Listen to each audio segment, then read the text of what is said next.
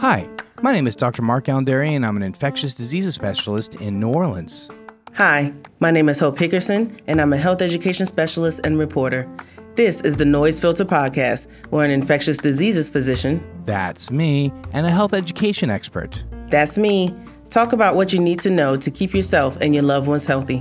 For more information about Noise Filter, your public health podcast, and to watch and share our incredible informative animations, please visit us at noise filter show dot com.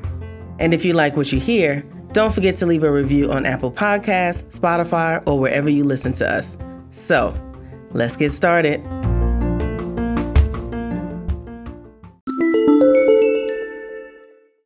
Food insecurity is contributing to increased rates of H I V in sub-Saharan Africa. Food insecurity is a big issue all over the world, especially in underdeveloped countries. In sub-Saharan Africa, where the rate of food insecurity is among the worst in the world, many women and girls, in order to provide food for their children and their families, are turning to sex work. As a result, many of these women have a higher chance of contracting H I V. A study published this July by I C A P at Columbia University found that severe food insecurity almost doubles the risk of contracting H I V among women in six countries in Africa. This is because these women are driven to engage in transactional sex in order to earn money to support their families and buy food. In the wake of the covid nineteen pandemic and the ongoing war in Ukraine, food insecurity has increased in sub-Saharan Africa because of food shortages.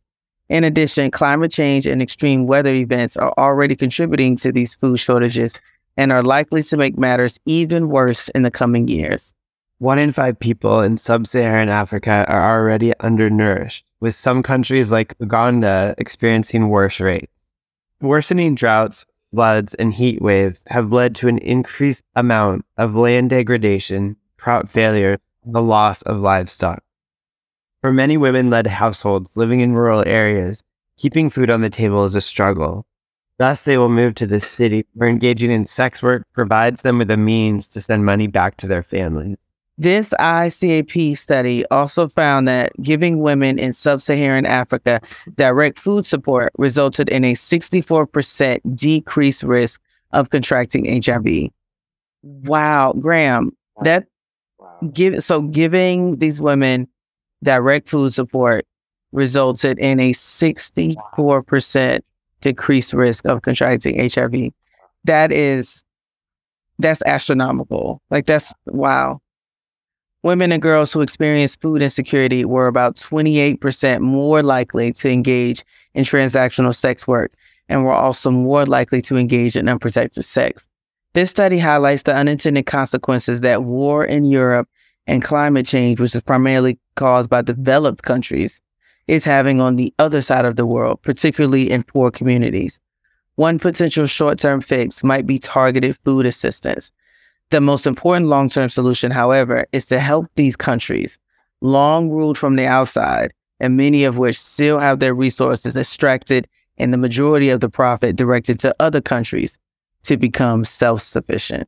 Hope, th- this is another just story where, where, you know, thinking of people who are living so close to the edge where food is what they're in need of, you know, like food, just just keeping themselves yeah. alive um, with daily sustenance. Yeah. And that's pushing them into sex work. And then, of course, uh, into the related risks that come with that. Is is is heartbreaking. Um, it, what are your thoughts about like how you know like what what what do we do or how do we move forward? I mean, food insecurity is becoming a bigger issue across you know the nation, like across the entire globe. Um, I, I, I like we we can't keep just using up all of our resources and expecting it to to just magically replenish. Like that's not the way things work. You know, we're, we're continuing to pollute our oceans, pollute our air, and that just causes issues. Um, it, it just causes issues everywhere. Our water supply, our food supply. And so I don't, I don't know honestly what the answer is, I mean, anything we do right now is, is just putting a, a Band-Aid on it until everyone wakes up and makes major changes. The way we consume our resources, the way that what we use, utilize for resources. Like, we have got to make big changes, and we needed to make them yesterday.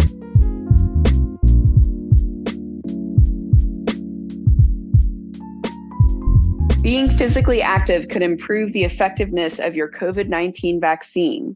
We all know that regular exercise is beneficial for your overall health, but regular exercise might also improve the effectiveness of your COVID vaccines, according to a new study. This study looks at the effects of exercise and vaccines and found that regular exercise can amplify the effects of your next COVID vaccine, and starting exercise today is beneficial, even if your vaccination is still scheduled weeks or months into the future. This study consisted of roughly two hundred thousand men and women in South Africa, both vaccinated and unvaccinated. The researchers found that being vaccinated effectively prevented severe illness in the majority of the vaccinated individuals. That's what vaccines do. Remember, folks, they're like seatbelts. The seatbelts don't prevent an accident. They prevent the severity of injuries. But more interestingly, the individuals who were vaccinated and regularly active were about twenty-five percent less likely to end up in the hospital compared to sedentary people who were also fully vaccinated. Wow, that's really great. This study adds to the growing body of literature that suggests regular exercise is extremely beneficial to your immune system. In fact, many doctors agree that regular exercise is one of the most important things you can do to prevent severe illness, COVID or otherwise. This past year, several other studies have looked at the relationship between physical activity and the severity of covid nineteen illness. Every study found that being physically active significantly lowered the risk of having adverse covid nineteen outcomes.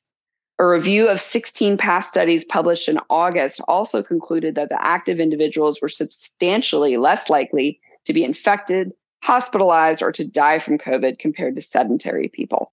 According to doctors in the field, the connection between physical exercise and covid nineteen protection actually makes a lot of sense.